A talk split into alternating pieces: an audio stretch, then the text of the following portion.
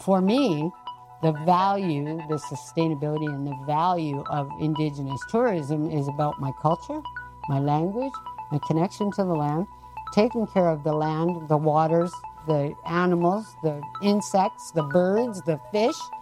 That's about sustainability for me so that my grandchildren can enjoy those things and see those things and have a connection to it.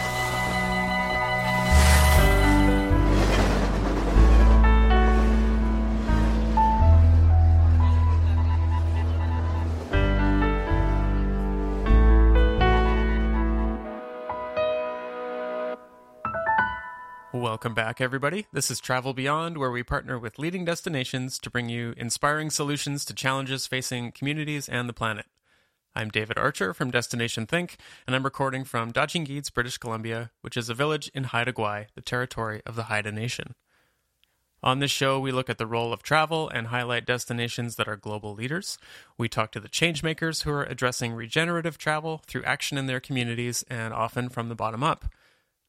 We are always looking for the best examples of efforts to regenerate economies, communities, and ecosystems, and we've got a big list going. So be sure to reach out if you have a story to share with us. You can reach me directly at david at destinationthink.com. This episode, we're back in the Cariboo Chilcotin Coast region of British Columbia, Canada. Last time, we heard from Amy Thacker, the CEO of the Regional Destination Management Organization, and today we're going to play for you a conversation that co host Robin Goldsmith had with a professional in Indigenous tourism. Her name is Sunrise When the Salmon Come, or Cheryl Chapman, and she was gracious in sharing her very heartfelt and powerful perspective about her work in tourism. Cheryl says tourists are always seeking connection when they visit. And here, true connection requires an openness to understanding the ongoing impacts of colonization alongside the sharing of Indigenous culture, and as we begin, I want you to be aware that this episode contains frank discussions of Canada's residential school system and abuses stemming from colonization in British Columbia. So please take care however you need to. During this conversation, Cheryl mentions the 215, and so I want to provide a little bit of context, especially for our international listeners. The residential school system in Canada was set up by the federal government and administered by churches beginning in the 1880s, with the last schools closing in the late 1990s. Children were forcibly separated from their families, and the schools forbade them to acknowledge their indigenous heritage or speak their languages. These boarding schools are now notorious for the abuses that took place there, and the fact that thousands of children died while attending those schools came into the spotlight in 2021 that's when the unmarked graves of 215 children were discovered at the site of the former Kamloops Residential School, which closed in 1978. So when Cheryl references the 215, that's what she's talking about. And as you'll hear, history like this is making its way into the public consciousness through tourism experiences, thanks to people like Cheryl and others at Indigenous Tourism BC, who are telling stories and sharing culture that has historically been suppressed or ignored. So I want to thank Cheryl for trusting us with her story and also for sharing her enthusiasm for tourism. Her work is enabling Indigenous communities and entrepreneurs to keep their cultures alive and make new connections between people, nations, and nature. We're all seeking connection, she says, and Cariboo Chilcotin Coast is one place where you can find it. Let's go to Robin and Cheryl now.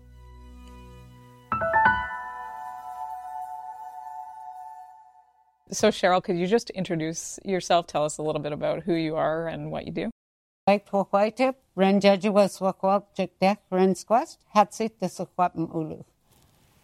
Hello, I'm Sunrise When the Salmon Come. My borrowed name is Cheryl Chapman, and I'm from the Xat'sull First Nation, Soda Creek Indian Band. I work for Indigenous Tourism BC. I'm the Indigenous Tourism Specialist for the Cariboo Chilcotin Coast Tourism Region. And I have a counterpart, which is Megan Humchitt, and she's out in Bella Bella.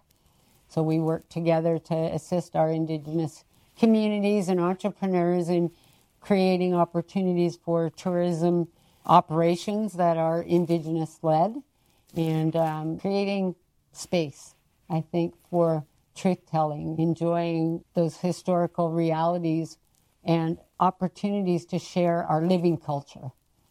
We just have so much to share. And when we think about just this area right here, we're sitting in T'exelc territory or Williams Lake, And this piece right here, because we're on the north side of the creek, this is Xat'sull and Williams Lake territory. So when we look at this area, there are opportunities for history sharing about prior to the gold rush and prior to first contact, prior to fur trading and, and all of those things. But there's also stories that have come because of the trading, because of the gold rush, because of colonization. So we look at all the pieces as a whole and say, okay, what part of your story as an Indigenous entrepreneur or as an elder or a community member or as a community, what are the pieces that you want to share with the guests? What's interesting about your community and who you are and your connection to this piece of land?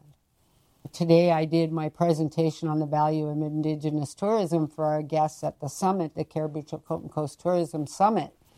And I started out because last evening we had two presentations from non Indigenous individuals who grew up in this land, in this area. And they talked about the rodeo and the history of the, of the town of Williams Lake and how it came to bear. And I sat there and I went, there's part of the story missing. So for me, it was really interesting to be able to say, so I'd like to just fill in some of the blanks for you. Do you know where the Williams Lake Stampede grounds are? There's, it's in the bowl down here at Williams Lake. That was a village site. There were a total of seven village sites from where the current Williams Lake First Nation is, all the way down to the Fraser River, down to the fishing ground right at the Fraser River. There were a total of seven communities. Historically, those communities became in the way of ranching and the development of Williams Lake and, and those things. And the government, in all their wisdom, took all seven of those communities and put them into one community. So that created a situation where we have the, the people of Williams Lake, there are seven hereditary chiefs because there's one from every one of the communities. The challenges with managing that, I, I honor Chief Willie Sellars and, and the work that he's doing there and bringing forward that historical reality and going to court and being recognized that they had where the city of Williams Lake sits that and Glendale, the archaeology sites in Glendale. And when we start talking about the archaeology sites and back up the creek this way and to the mouth of the lake over here at Scout Island, if you look, there was a grave site that was at where the Britannia Mall is. And so when they were building the Britannia Mall, they just disturbed all those grave sites and pushed all the bones over. And down here where the, the A&W is, they pushed the graves over, and people remembered that there were full skeletons pushed over the bank and just left. So that's part of the history of Williams Lake that the people don't normally talk about or learn about. So how do we, as Indigenous people, create space, claim our spaces to share that reality, pieces of history that are often left out of mainstream history? Because those those mainstream histories, all the research that Walt Cobb did at the museum, left out those pieces. And I think on certain level, there's guilt there and shame about those realities. Then, if you look at the policy of the day, the indigenous people were not human beings until 1960. So we weren't considered in the makeup of the society until 1960. So those pieces of history, as we open our traditional books, our traditional storytelling about our oral histories and the, those realities to the world, they're able to learn and understand more about how we came to be where we're at today. We were talking about 215, the Indian residential schools. In 215, my mom was at Kamloops Indian Residential School, and when she, I was growing up, she often told me stories about the graves, and that was the reality. And it was just what they survived. And then when the 215 unmarked graves were confirmed, and we always say confirmed, they were not discovered because the people were talking about them. We even have some of our elders that talked about actually digging those graves when they were at the residential school. So we know those stories. And how are we going to create understanding towards reconciliation? So, in order to do that, we need to create our spaces for us to share those stories, to share that truth. Because you have to have truth before you can even go towards reconciliation as a group of people. So we need to create those spaces. Sometimes we need to create those spaces ourselves, like they're doing at 108 with the Northern Secwepemc Cultural Society, and they're developing the cultural center at 108. And they're creating that space for their storytellers to share the history of the gold rush and the history of the 108 area and the lakes and streams there. And uh, creating that space for their storytellers that's safe and respectful. So, one thing that I've found sometimes people ask the strangest questions in the strangest locations. When we talk about questions that come to us as Indigenous people. So, how do we, as Indigenous people, respond to that? One of the things that I find is depending on where we are in our own healing and our own comfort level, that's the kind of answer you get. So, you can get anything from shock and awe and get away from me, I don't want to talk to you, to can we go somewhere and have a tea? Can we go and have a chat somewhere and I'll share with you my story? So I think that the work that we're doing with Indigenous Tourism BC and the training programs and the storytelling and that is an opportunity to engage our community members to share their history and their stories and their beautiful realities between artisans and storytellers and historians and drummers and singers and dancers and it, all of these beautiful people and all of that comes from a connection to their land. So if we're feeling grounded and comfortable, then we can share more. So that's about creating that space. If I am asked a crazy question, sometimes we'll take a deep breath and say, you know, this is not really the place to talk about that. Can we talk later or can we go somewhere else? Because, you know, Save-On-Foods. I got asked about how we ended up with our partnership in Barkerville. And I went, wow, that's a 26 year story. And I said, can we go for coffee? And I'll share with you how that worked. And so the opportunity presents itself for us to take that deep breath, because sometimes it can be a little bit nerve wracking. And I always try and say, remember that the guest or the person that's asking the question is not intentionally trying to hurt your feelings. Absolutely. Some people are, though. If we turn it around in our minds that they're not, and we take the opportunity to educate them, then we win. I win. So it's always about me winning. It's, it's a game. It's a, it's a, game for me because sometimes they will ask the question just to get a rise out of me. Because people are mean. Some people are mean, right?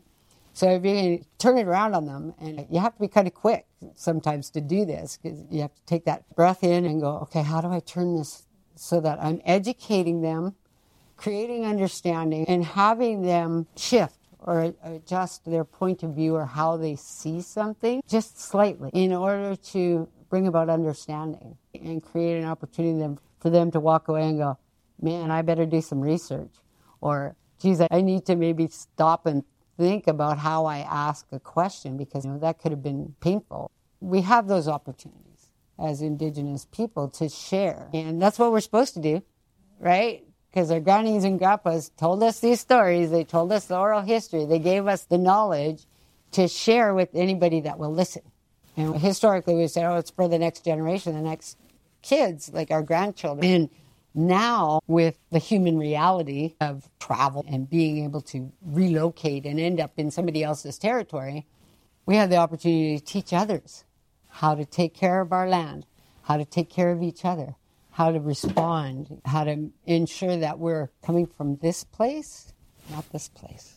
Right. Because if you come from the heart and you use that sixth sense, that intuition to share what you'd like to hear and how you'd like to hear it, then it turns that around and it creates space for a conversation and to healing not only for myself but also for the individual who comes. Because one of the things that I find that our tourists are looking for is connection.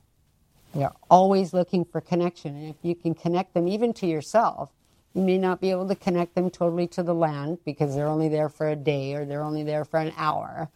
You may not totally be able to give them that connection that they're seeking. And I feel sorry for our colonial brothers and sisters that come from far away because they're disconnected from their land through wars and whatever else happened in their own personal territories. They've become disconnected or they're taught, oh, you have to get an education and go out in the world and make something good of yourself. Well, that tears you away from that connection to your land. So when I came back to this land when I was 16 and was, I just felt like I was totally at home. You know, when I was young growing up, we'd come here all the time. In summertime, we'd spend summers with Granny at Soda Creek, and it always felt like home to me. And I, why do we have to leave? You know, Dad's got a job, and we got to go and, and be back. So finally, when I was able to move to Soda Creek, it was like, okay, I'm home now. And then I looked around, what can I do to help our community? And I actually started by working with our elders. So I was the elders assistant, and I'd go to the elders' houses and clean their houses for them. And of course, that meant I had to visit with them and storytelling. And the, the band staff knew what they were doing when they put me in that role. They said, you need to go and learn. Like I knew my granny's story, I knew my grandfather's story, but I didn't know the stories from the other families in our community. So in order for me to learn those things, the health manager said, okay, we need somebody to go and help the elders clean their houses and do their dishes and things like that, and just kind of be with them so that they're not lonely because their families are at work and doing all these things, right? So I would go and hang out with Auntie Laura and Auntie Evelyn down at the other end of the reserve. And the ladies would tell me stories and the history and connect me to our family tree with humor and laughter and food. They were always making me lunch and having tea and, you know, like, you have to clean the house, but we need you to eat and all these things. And it gave me the chance to sit down with them and learn about their families. So as I got older, I appreciated and respected and loved all these other families in our community because I understood them and I understood their connection to us as our family. So having that foundational piece and that connection to our land and our elders, our ancestors, created my sense of belonging. So we look at our indigenous operators and our entrepreneurs and we say to them, what is it that makes this place special to you? And how much of that are you willing to share with the tourists? because not everything is meant to be shared. There are certain sites and certain things that are never shared with the tourists. We know them, we honor and respect them, we keep the tourists away from them, but we tell our children, we tell our grandchildren, we have to take care of this space, and this is why. And this is the history of it. When people talk about sustainability, that's part of the sustainability for me, is protecting those spaces for the history portion. And when we talk about sustainability, I always laugh because the people are, well, statistically, we have this amount of money coming in and that amount of money and this amount of people. And I'm like, okay, so you're talking about cash value of something. For me, the value, the sustainability, and the value of Indigenous tourism is about my culture, my language, my connection to the land, taking care of the land, the waters, the animals, the insects, the birds, the fish. That's about sustainability for me so that my grandchildren can enjoy those things and see those things and have a connection to them. That value to me is way more important than cash. And we laugh because people talk about the gold rush, right? Well, the people were coming, they were making their millions, or you know, they're getting rich and everything. And we were already rich You know, we had access to our four legged animals for food and sustenance and our clothing and our tools and things like that. We had access to our fish, which was impacted by the gold miners because they were they wanted to get to the riverbeds, pan for gold and dig up all these gold nuggets that to us was really useless. right. right. What are you going to do with really, that? You can't do anything with that, you know. And I was telling the group today, I said, you can't make an arrow out of it because the tip ends up way too heavy, so you can't shoot it. And then it might even squish when it hits the bone of the animal, so it wouldn't even really do any damage. So when they came looking for gold, it was really foreign to us. Like we would use it for decoration, we used it for medicine, but we didn't have to strip the creek bed and the mountainsides to get at it. There was flecks in the creek bed that we would use for medicine, and There were chunks, of course, that we'd use for decorations and jewelry and things, but we didn't need tons of it. So it's about taking what you need, not what you want, and leaving for the next generation because we would use a little bit of gold flax and we'd make sure to leave some on the creek bed so that Uncle Joe over there is going to bring his wife down and they're going to probably need some for their medicine too, so we'll leave some.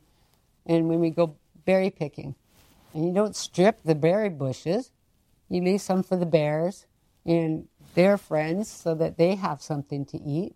It's about that balance. So, how do we create tourism operations that create understanding of the need to have that balance? And we've been working with government for how many years trying to create the balance. And all they were interested in was viewscapes.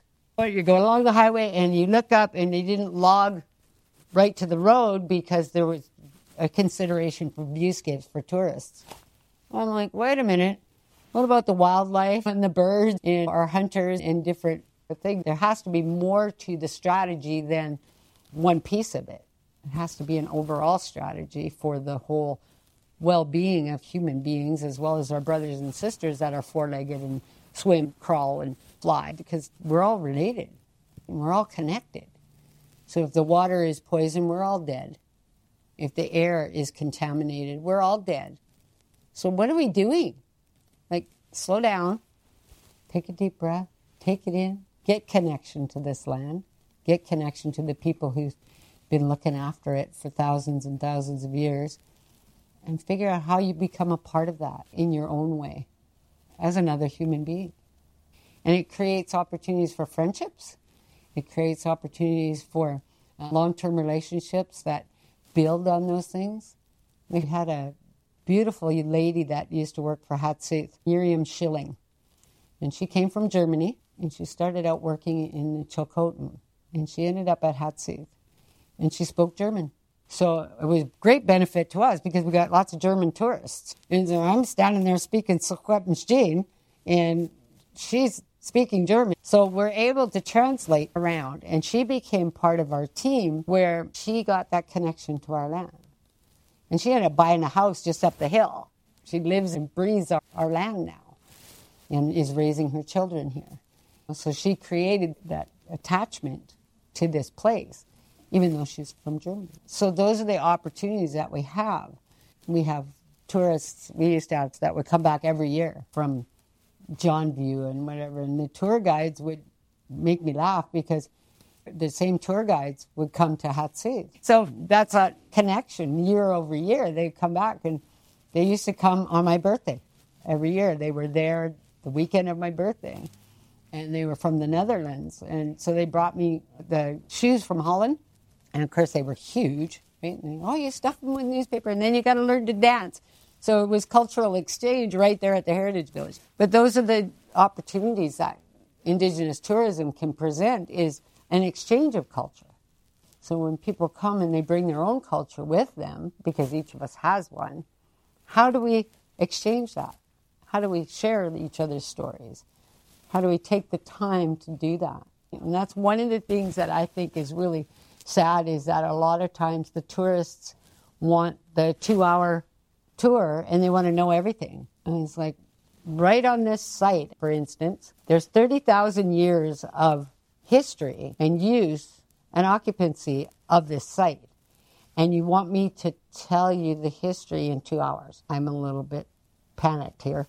So I'm going to give you, what do they call them, the Coles notes? You know, I'll give you an overview of history because there's opportunity if you spend a few days with us and it's same with any one of our indigenous tourism operations in the Cariboo Chilcotin Coast.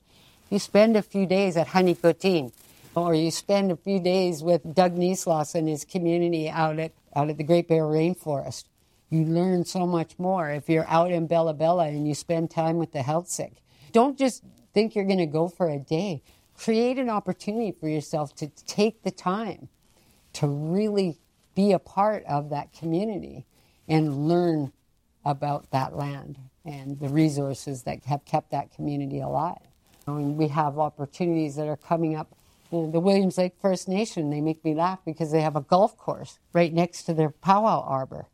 And you can spend three days at their powwow and just getting to know some of the elders and eating bannock and watching the traditional dancing and the, hearing the songs and being a part of that while being welcomed into their land. And by the way, you can take an after, afternoon off, walk over to the golf course. So there's, there's diversity in our tourism operators as well, and looking at well, maybe the husband doesn't want to be at the powwow all day, but he wants to come on the journey with you well, let him go golfing for the afternoon. Oh, I'm going to be over at the powwow arbor. So there's different things that we can create, different opportunities that celebrate who we are as Indigenous people and look at today's reality. I mean, because we didn't stop growing too just because we were put on an Indian reserve.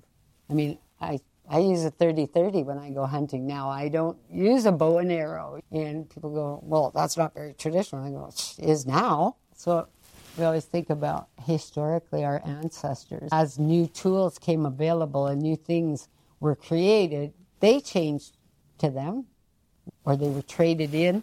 Pots and pans were traded in, and it was like, oh, look at this! I can fry my bannock like this instead of putting it on a stick and holding it over the fire and burning my knuckles. Those transitions too create part of the story and how we got to where we are today, and it creates opportunities to link back to a time when there wasn't as much concrete and as much society. And I think a lot of people that are our guests and our tourists that come, they're looking for that. So we have the opportunity to provide that for them and have them pay us for it. It helps me replace the teepees and it helps me to feed my family the things that we like to have now or buy more beads or maybe more material for my artwork or whatever. So just looking at it creating that balance. So taking what we need, not what we want. You were you were speaking about sort of the power of, of sharing that culture and one thing that that I think you talked about was truth and reconciliation, and that's a phrase that has become very popular in Canada. But I think what I hear you saying is truth, then reconciliation. Absolutely. We always have to stop people because a lot of the times they're like, "So tell me your story," and then when you're done telling part of the story, whatever it is, say we're having a conversation like this, and then if you were to stand up after this and say, okay, let's go make a marketing program for that, I'd be going, well, wait a minute. That isn't the whole story.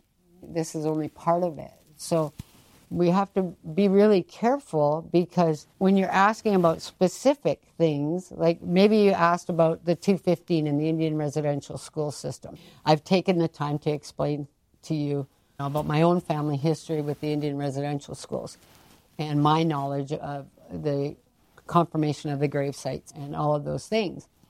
And then, so that's part of my truth. That's one piece of my truth and then you say, okay, well, I've listened to your truth. Now let's work together on doing something else about the fishing grounds or whatever. And I'm like, okay, well, that's a different story. So we need to stop and say, okay, so I want to talk to you about fishing and our salmon habitat, and which is very near and dear to my heart because my name is Sunrise When the Salmon Come.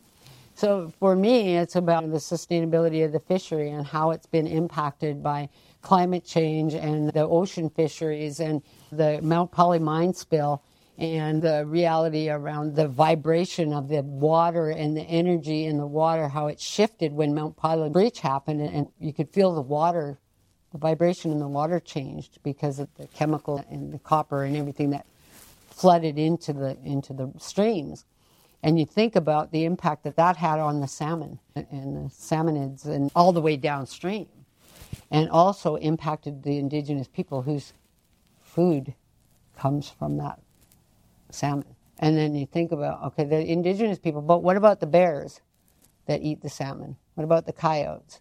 And then the bears and coyotes drag the carcasses up into the forest to help the trees grow, and the birds eat, and the squirrels, and everything's connected. When we're developing relationships and we're talking about creating opportunities for the future, the truth part has to be shared. And there's an instance and an opportunity for truth telling for every piece. So the truth telling doesn't stop because you've moved to reconciliation on one piece. So when we talk about 215 and the Indian residential schools and the impacts it's had, and we're talking about reconciliation, how do we create opportunities for reconciliation around the residential school systems and the impacts it's had on our communities. Patriation of the grave, you know, the, those individuals, maybe the communities are interested in that, and you're working towards reconciliation in that area. That's only one. That's only one stream. Yeah. So as we go along and we're talking or we're creating space, the space needs to be created for truth about everything. It doesn't just go truth reconciliation. It's truth and then that relationship, comfort level, conversations about how do we make it better? How do we create a better future together? How do we get to working towards reconciliation? So we're always working towards reconciliation. I don't know that we'll ever really actually get there. There will be probably never a day in my lifetime where we will be able to say, well, we've reconciled that. I don't think there'll ever be a day for that. There's always time for truth telling. So we need to take that time and work towards reconciliation the best we can together. This has been Travel Beyond, presented by Destination Think. And that was Robin Goldsmith speaking with Sunrise When the Salmon Come or Cheryl Chapman from Indigenous Tourism BC. For show notes, visit the blog at destinationthink.com. This episode has been produced and has theme music composed by me, David Archer. Lindsay Payne, Annika Rautiola, and Katie Schreiner provided production support. We would like to thank the Cariboo Chilcotin Coast Tourism Association for sponsoring this season of Travel Beyond and for their leadership in sustainable travel. And as always, if you like what you hear, you can help more people find the same enjoyment by subscribing and by leaving a rating on Apple Podcasts or Spotify. See you next time.